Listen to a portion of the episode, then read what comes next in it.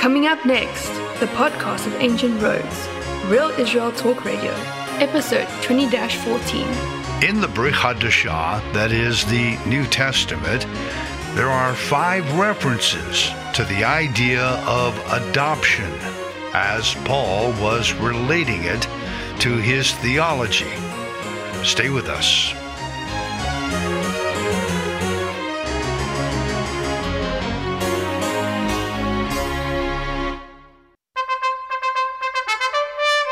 Okay, welcome back to another podcast of Real Israel Talk Radio. This is the Ancient Roads Podcast. I'm Avi Ben Mordechai. And on our broadcast today, we're going to uh, dive into this idea of adoption as Paul would have understood it, at least as I think he would have understood it in his day, given that he was Jewish. He had a context and a culture that was, uh, you know, from the ancient Jewish Hebraic way of life and thought. And, uh, you know, he was uh, well trained uh, in rabbinic and Jewish ideas and Hebraic thought and uh, the, the Hebraic theology of the uh, Tanakh, the Torah, the prophets, and the writings. So, with all of that context, he obviously had to have something in mind, and I'm not entirely certain that um, you know that we should go in the path of the Roman viewpoint, although Paul, of course, grew up in that Roman culture. So he naturally would have, uh, you know, considered those kinds of ideas in perhaps in a legal way. But I don't think that this is totally what he was after. Uh, I think he was speaking to people in his day that would have understood the idea of adoption, but uh, clearly he had a Hebraic cultural and contextual um, understanding of it. So let's take a look at that here, okay? I want to start with uh, Romans 8:15. For you did not receive the spirit of slavery to fall back into fear, but you have received the ruach or spirit of adoption by whom we cry, Abba, Father. Now let's take a look at Romans 8 23. And not only the creation, says Paul, but we ourselves who have the first fruits of the Spirit, or the Ruach, groan inwardly as we wait eagerly for adoption, the redemption of our bodies. Romans 9 4. Paul says these are Israelites, and to them belong the adoption, the glory, the covenants, the giving of the law, the worship, and the promises. Galatians 4 5, Paul says that his understanding of Yeshua's teachings was to redeem those who were under the law so that we might receive adoption. And the last passage that I would like to quote from this context comes from Ephesians 1 5 that Jehovah predestined us for adoption through Yeshua HaMashiach according to the purpose of his will. Now, again, there are only five verses of uh, this kind of idea in Brit Hadashah. Uh, three of them are in Romans, and then there's one in Galatians and one in Ephesians. Now, our um, interest, I think, is not so much in these nuances, but rather in how the concept of adoption, as Paul would have understood it, how that would have uh, been, uh, uh, um, you know, defined in his mind. How this idea is kind of bouncing around in his head. I mean, yes, he was Roman, of course. He uh, grew up in a Roman context, in a Roman world. But also, Shaul grew up in a Hebraic, theological, Jewish, rabbinic world as well. Now, there is an academic work uh, titled Roman Law in the Writings of Paul, and uh, it comes with the subtitle Adoption. And it was uh, published, uh, oh, uh, back in 1969 uh, in the Journal of Biblical Literature. In that article, it talks about the legal device that was found in many legal systems by which a person would leave his own family in the Roman world and enter the family of another. There is a distinction from Jewish law or rabbinic Hebraic law. Obviously, a source for Paul because you know, even in Greek law, it would provide, you know, a necessary context for understanding the whole metaphor. But yet, as I say, in the case of uh, Jewish rabbinic law in the mind of Paul, he, I think, was arguing uh, that it had included other measures, other theological ideas to achieve this uh, continuity that it was bouncing around in his head. And I think that Paul had this idea of adoption from a theological viewpoint as Torah was teaching it, and not so much as a Roman idea. In fact, uh, while there may be, in fact, some potential parallels to ancient Near Eastern law or Roman law, Greek law, etc., I'm going to suggest that uh, these are much too remote from Paul to be meaningful in the parallels, okay? But I can simply say that it's not exactly the same. So I would say don't let this idea rub you the wrong way. In ancient Hebraic Jewish culture, the concept of adoption was really something a little bit different.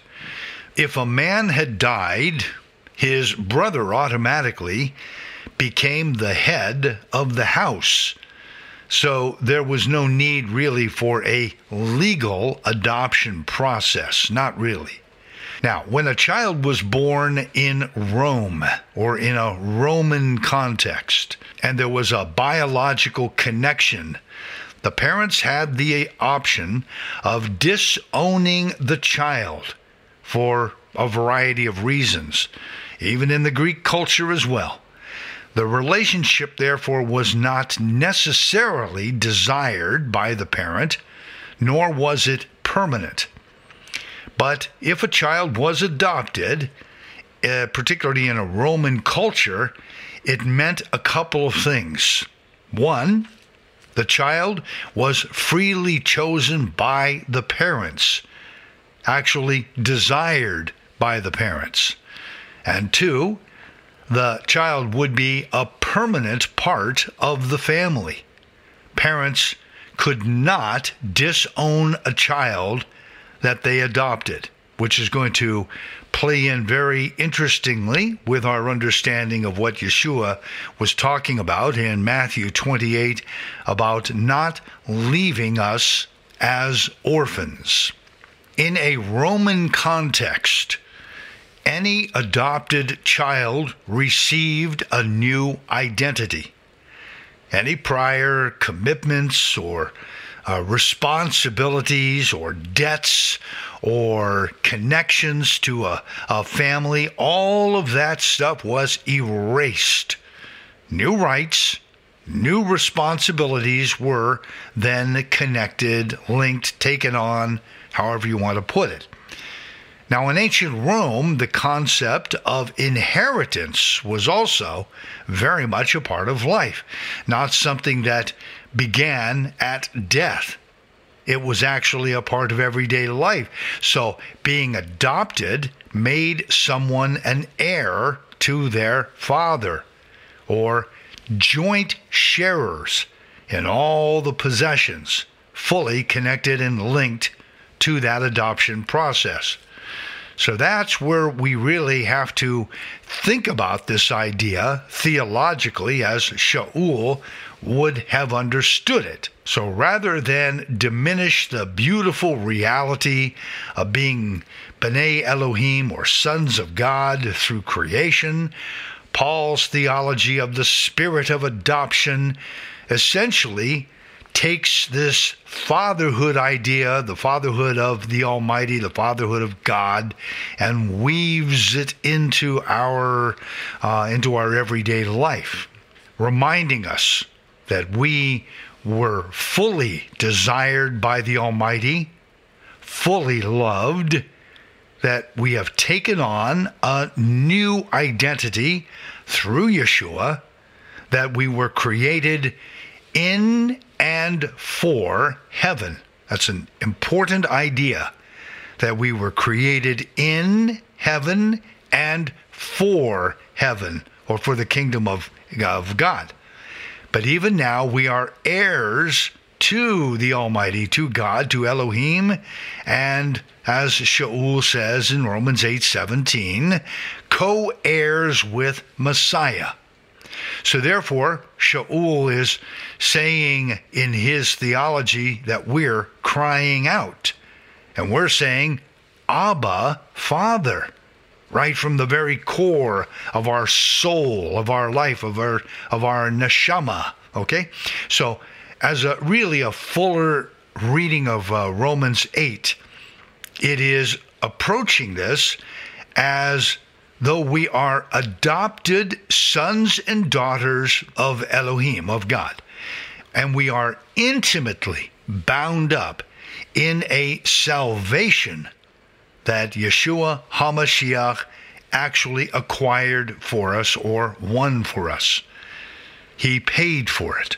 So it's as though Yeshua himself bought our sonship, bought our familia, our family connection. He bought it for us. Okay, so let's uh, take a look first at the idea that is going to be the foundation for all of our understanding of the adoption concept in the mind of Shaul, in the mind of Paul. I want to take us into a principle that helps us to understand what happened back in the Garden of Eden, back in Gan Eden.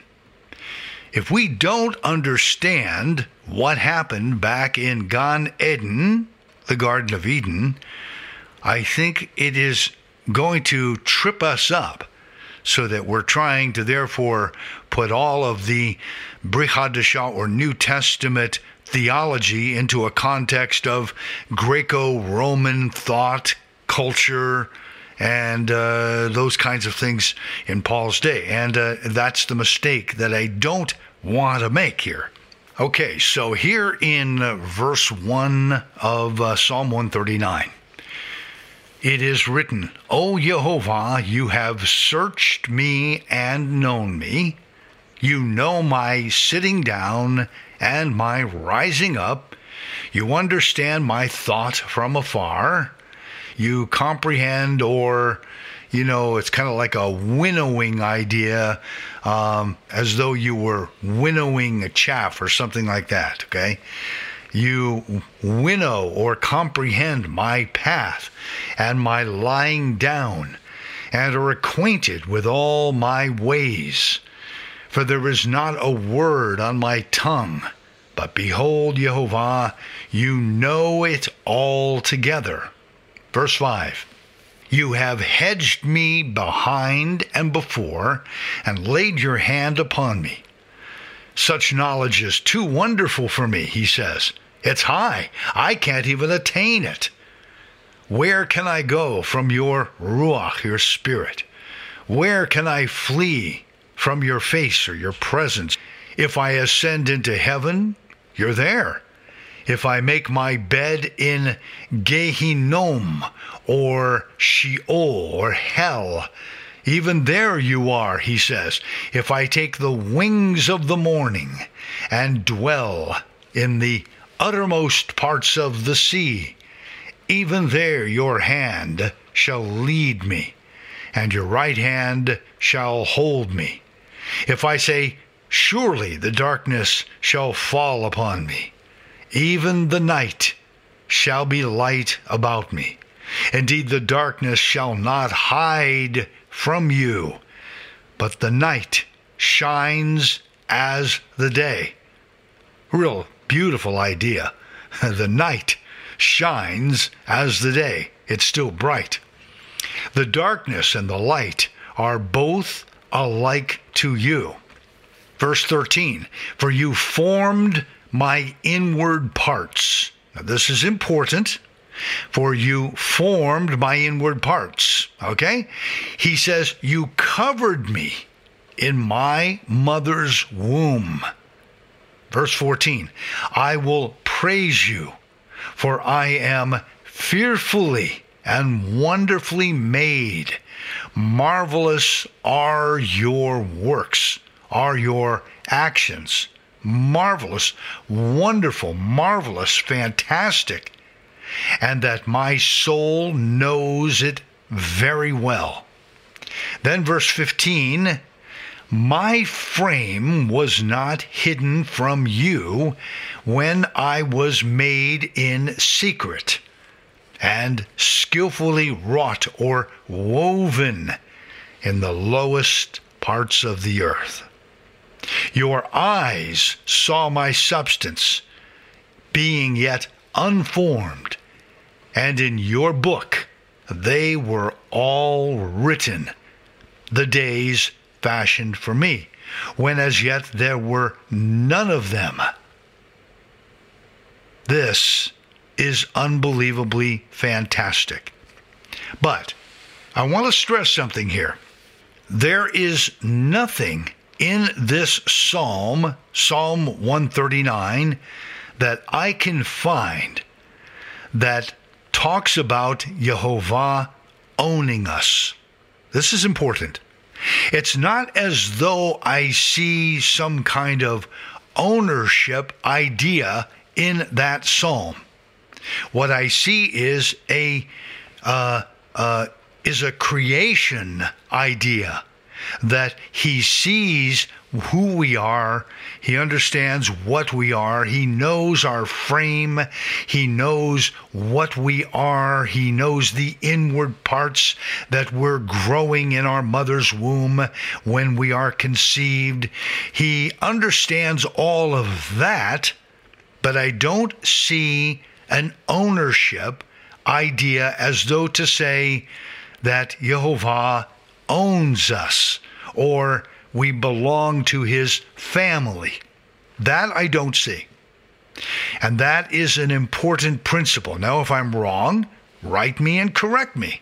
The fact that it is written in Psalm 139, verse 15, My frame was not hidden from you when I was made in secret and skillfully wrought or woven or put together in the lowest parts of the earth. I want you to pay attention to this idea of uh, the lower or underworld part of the earth.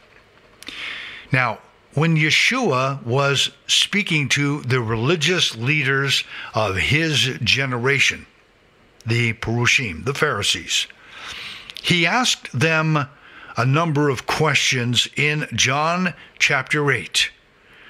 Particularly here in verse 43, he says, Why do you not understand my speech or my word? And uh, I believe that will be connected in the Aramaic to the term memra, memra, which is the Aramaic equivalent of the Hebrew term davar, davar, or word. So, memra and word, those are linked to the Greek idea of the logos.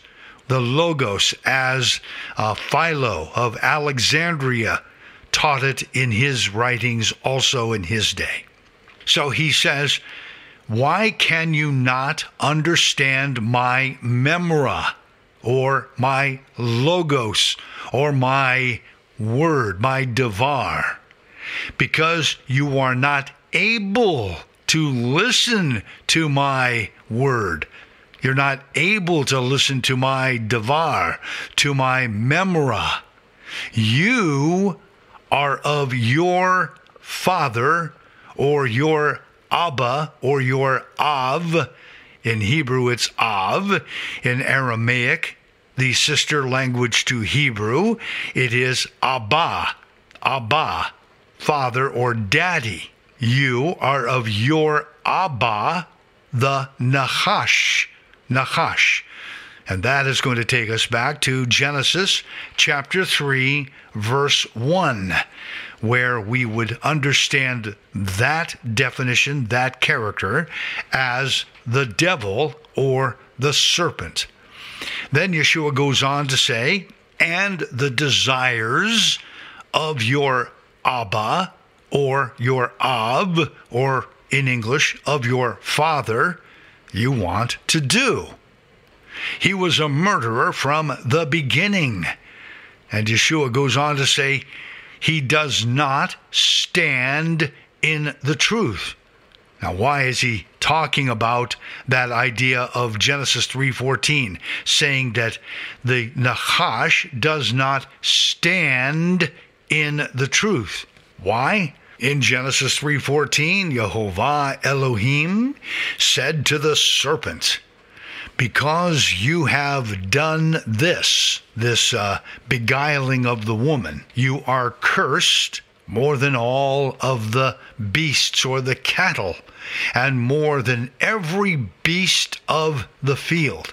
Then he says, On your belly you shall go, and you shall eat dust all the days of your life. This serpent had legs. So when he says that you're going to go on your belly, it has a clear reference to what Yeshua is saying to the Perushim or to the Pharisees of his day. He says to them that the Nachash or the serpent or the devil, whatever you want to call him, he does not stand in the truth. Well, obviously, he does not stand in the truth because his legs were removed from him. He cannot stand in the truth because there is no truth in him. His legs were cut off.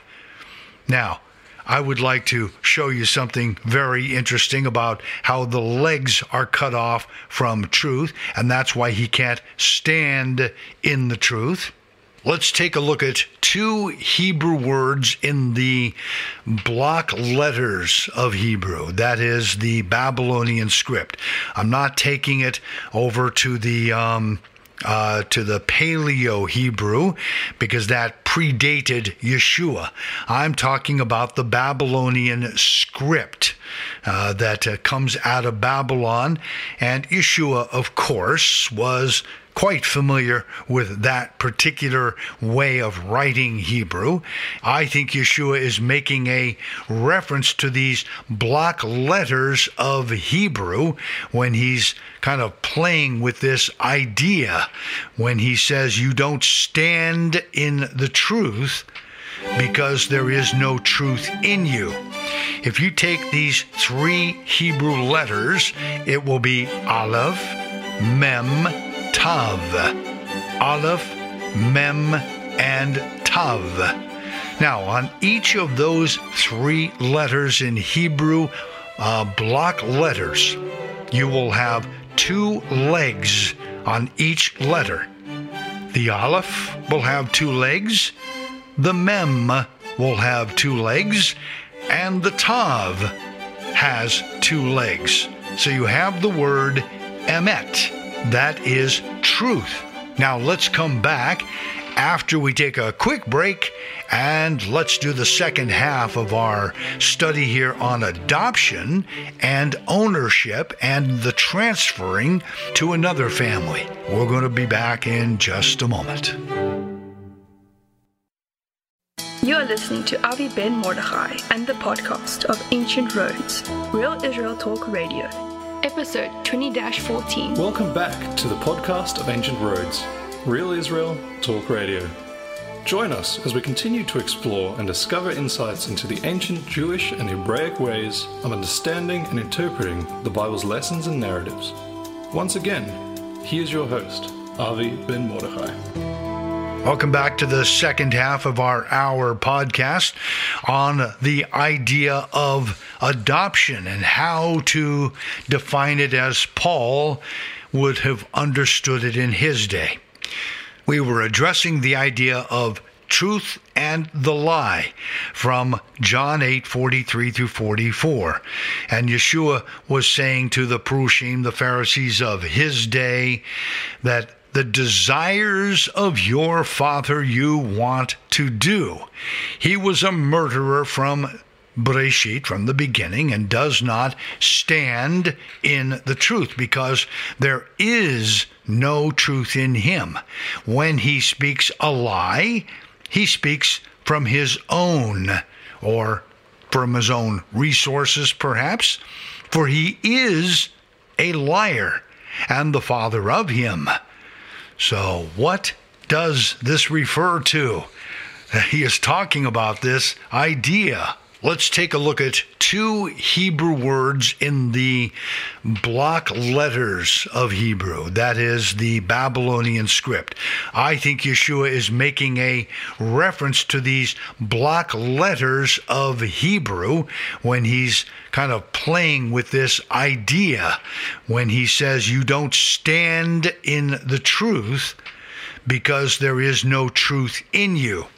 If you take these three Hebrew letters of the term truth, it will be Aleph, Mem, Tav. So you have the word emet, emet, Aleph, Mem, Tav, each letter with two legs. Aleph, Mem, Tav. That is truth. Now, the word for a lie in Hebrew is sheker, sheker. And that is spelled shin kuf resh. Shin kuf resh. There you're going to see a problem with the legs. In the term sheker, shin kuf resh, which means a lie in Hebrew, a lie. The shin has a uh, you know a bottom rounded kind of look. The kuf has one leg on which it stands, and the resh has one leg on which it stands. So compared to emet, truth, aleph, mem, tav, each letter with two legs, the word sheker, shin, kuf, Resh, two of the letters have legs, but it's only one leg. So the sheen has a rounded kind of bottom. The kuf has one leg, and the resh has one leg. So the word sheker will topple over. The term sheker in Hebrew block letters, as Yeshua would have understood those letters in his day, those letters aren't standing on any foundation. They can't because they are not formed as a foundation of two legs each letter. They have no foundation. They will topple. So, emet or truth can stand on its own, whereas sheker cannot stand on its own. It topples over. It is wobbly. It will fall over. So that, I think, may have been in Yeshua's understanding as he was playing with some of these ideas. Well, to understand this uh, whole conundrum that is going to lead to Shaul's theology, I'm going to take us again back to the creation story. We've always, always got to go back to the creation story, folks. We've got to do that. Because if we don't go back to the creation story, we're not going to follow the pattern of the salvation that Yeshua keeps talking about. And that is so woven, intricately woven into the texts and the narratives of the Tanakh, the Torah, the prophets, the writings, and also Brit Hadashah, the New Testament. Now, in the Jewish Second Temple period, in the days of Yeshua and Paul, there was only one person, there was only one character that would have been able to save or deliver all of humanity from what had taken place in the Garden of Eden. They knew that person to be Messiah, Mashiach. They knew that that was going to be only accomplished through Mashiach. So when Yeshua appears on the scene, he is identifying himself with the Word, with the Memra, with the Logos, with the Messiah figure of the Hebrew Scriptures. He is going to identify himself with that person in order to accomplish salvation, help, deliverance for all of humanity. And that is why his name is Yeshua, from the root Yud Shin Ein. Yud Shin Ein, or Yash'ah. So this is going to lead us to the question from what do we need salvation, help, or deliverance? From what? Answering this question is going to bring us full circle to understanding the adoption principle. Because again, according to Psalm 139 and many, many other places, we are woven by Jehovah he has made us in secret. He has intricately made us. But that does not mean that we are in his family. Not so. And if people think, oh, we're all children of God, well, that has a very specific connotation, a very specific meaning. And we're going to address that on another podcast, not here on this one because it gets way too uh, detailed and I don't want to take the time here to talk about it right now.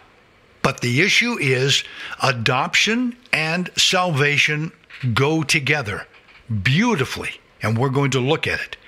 So, again, I'm asking the question from what do we need salvation or help or deliverance? From what? To answer the question, we have to go back to Genesis chapter 2 verse 9 and Genesis 2:17. This is almost uh, for lack of a better term, please forgive me, but it's like a mantra. I have to constantly bring us back to these two passages of the creation story. If I don't go back there, we're going to get lost in the theology. And Shaul, I believe, was drawing all of his theology from the Genesis chapters 2 and 3 narrative. He was addressing all of his theology from the narratives found in Genesis chapters 2 and 3. And so was Yeshua. If you ask me, Yeshua was doing the same thing.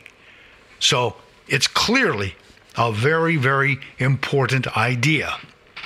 So let's go back to Genesis 2 9. Out of the ground, Jehovah Elohim made every tree grow that is pleasant to the sight and good for food. The tree of life, called the Etz Chaim in Hebrew, was also in the midst of the garden, and the tree of the knowledge of good and evil. And that in Hebrew is Etz Hadat Tov V'Ra.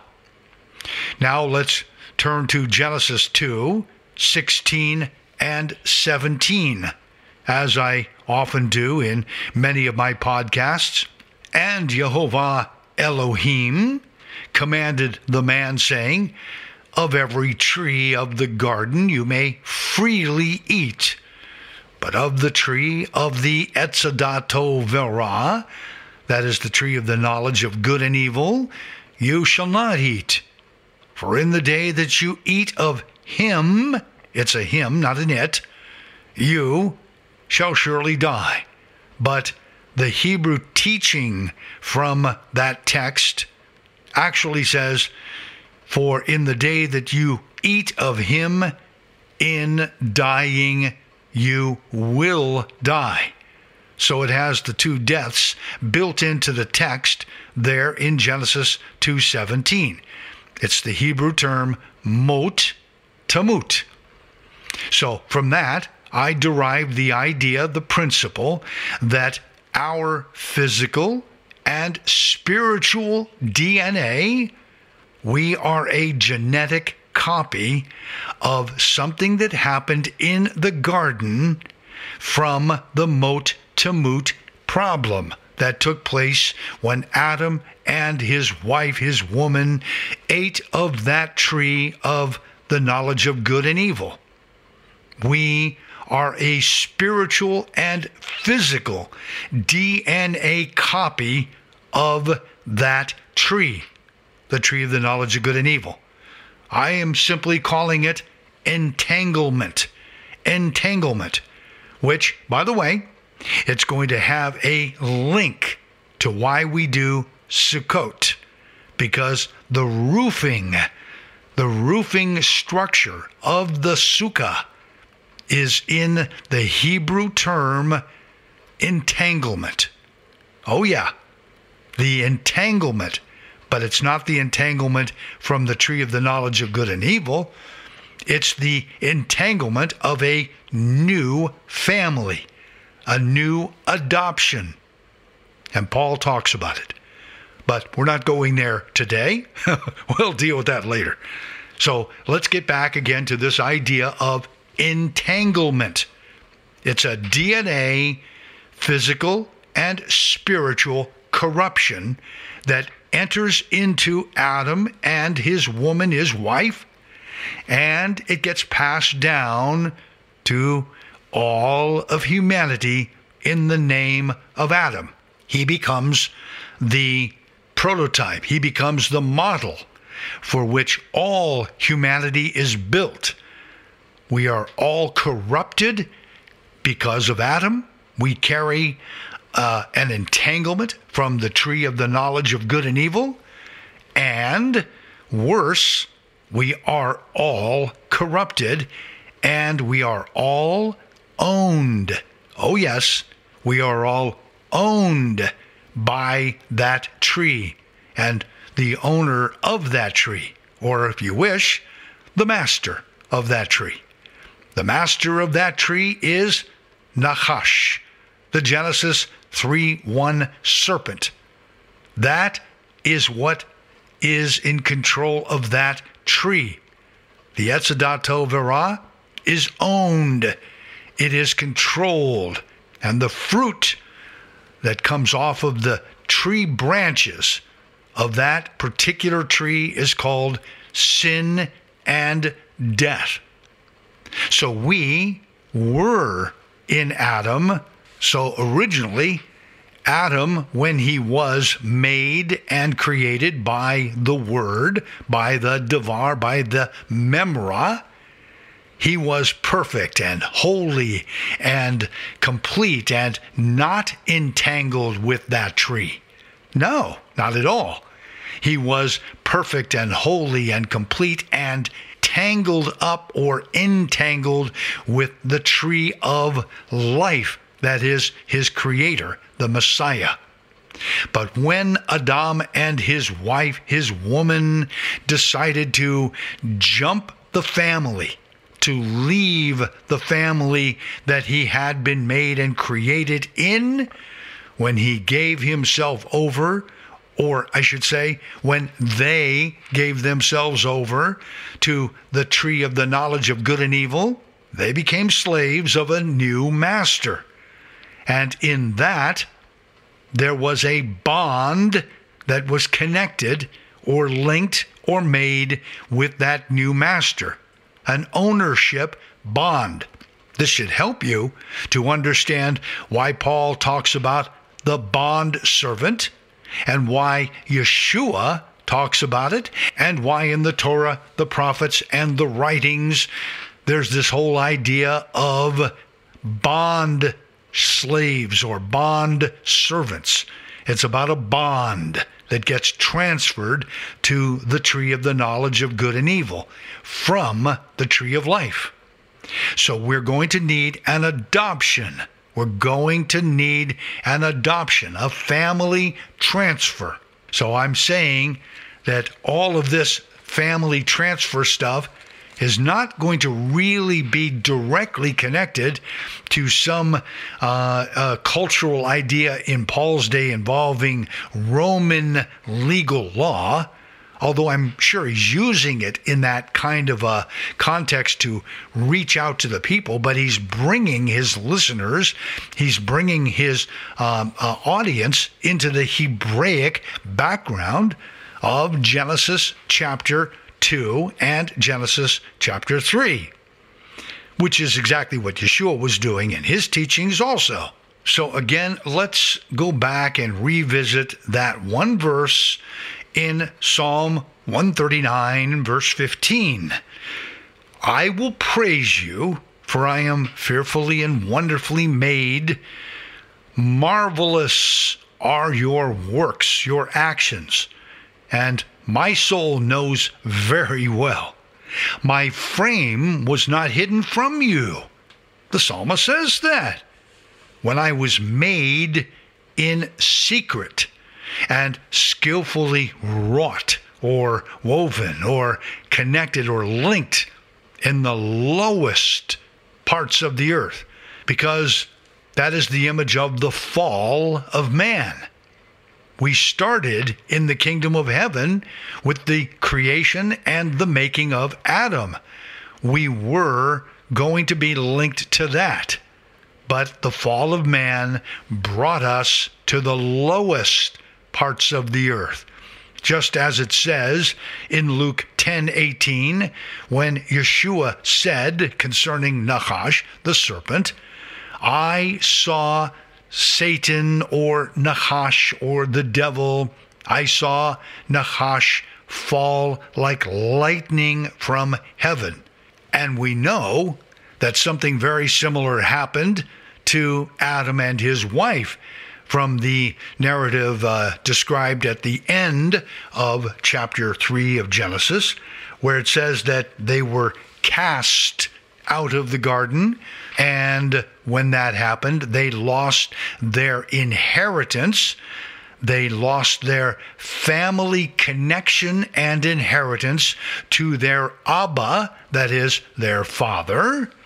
They lost that, and they were given the world as their inheritance. So, therefore, when they lost their Abba or Father in heaven, they essentially got transferred to the lower parts of the earth from the upper parts of heaven. And so that would, of course, explain why Yeshua said in John chapter 3, verse 3, to the great rabbinic mind of the day, Nicodemus, when he says to him, Most assuredly, I say to you, unless one is born from above, he cannot see the kingdom of God or the kingdom of Elohim. And what is the kingdom of God? What is the kingdom of Elohim? Well, we know what it is. the kingdom of Elohim is the Garden of Eden. It is Gan Eden. Gan Eden, the kingdom of Elohim. Turn to Matthew chapter 12, verses 34 through 37. Yeshua says, brood of vipers. Whoa, why would he say brood of vipers? John chapter 8, verses 36 through 39. Yeshua is speaking to the Perushim, the Pharisees of his day, and he says, If the Son makes you free, you shall be free indeed. And what is that freedom that Yeshua is referring to?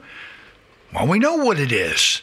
It's the disentanglement from the Etz Hadat Tov V'Ra, the tree of the knowledge of good and evil.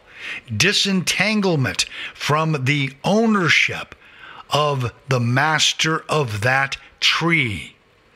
So therefore, Yeshua says, I know that you are Abraham's seed but you seek to kill me because my word, my memra in Aramaic, my davar in Hebrew, my logos in Greek, my word in English, has no place in you.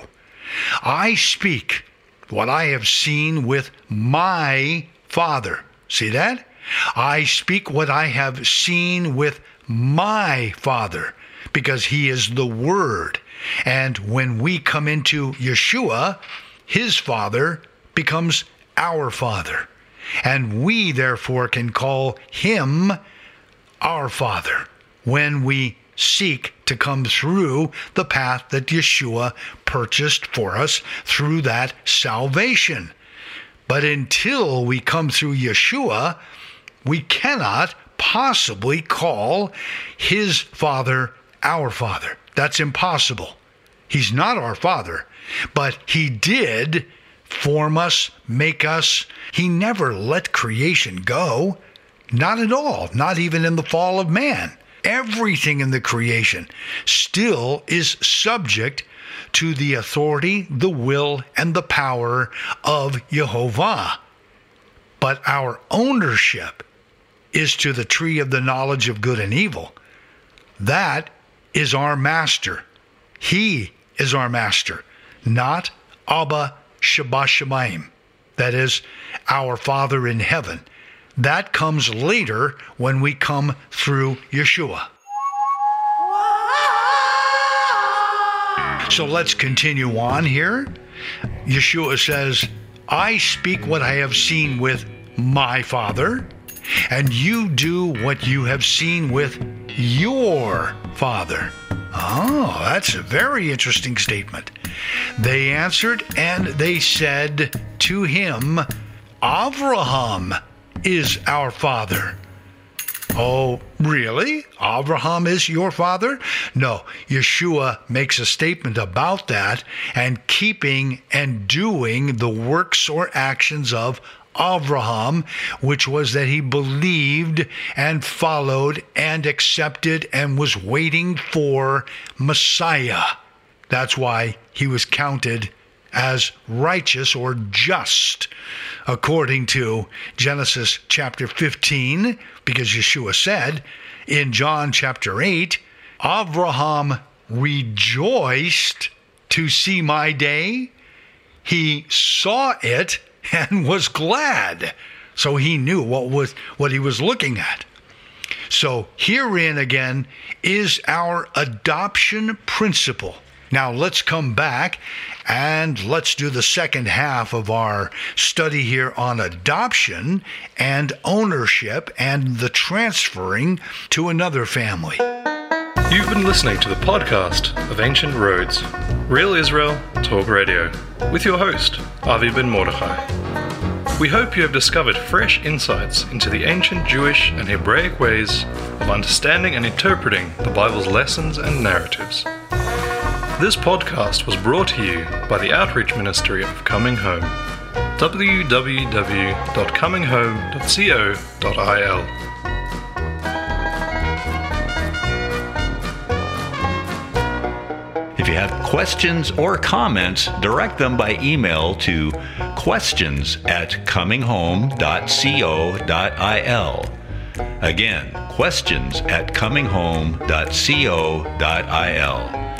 Yah willing, we'll hope to see you for the next podcast of Ancient Roads, Real Israel Talk Radio.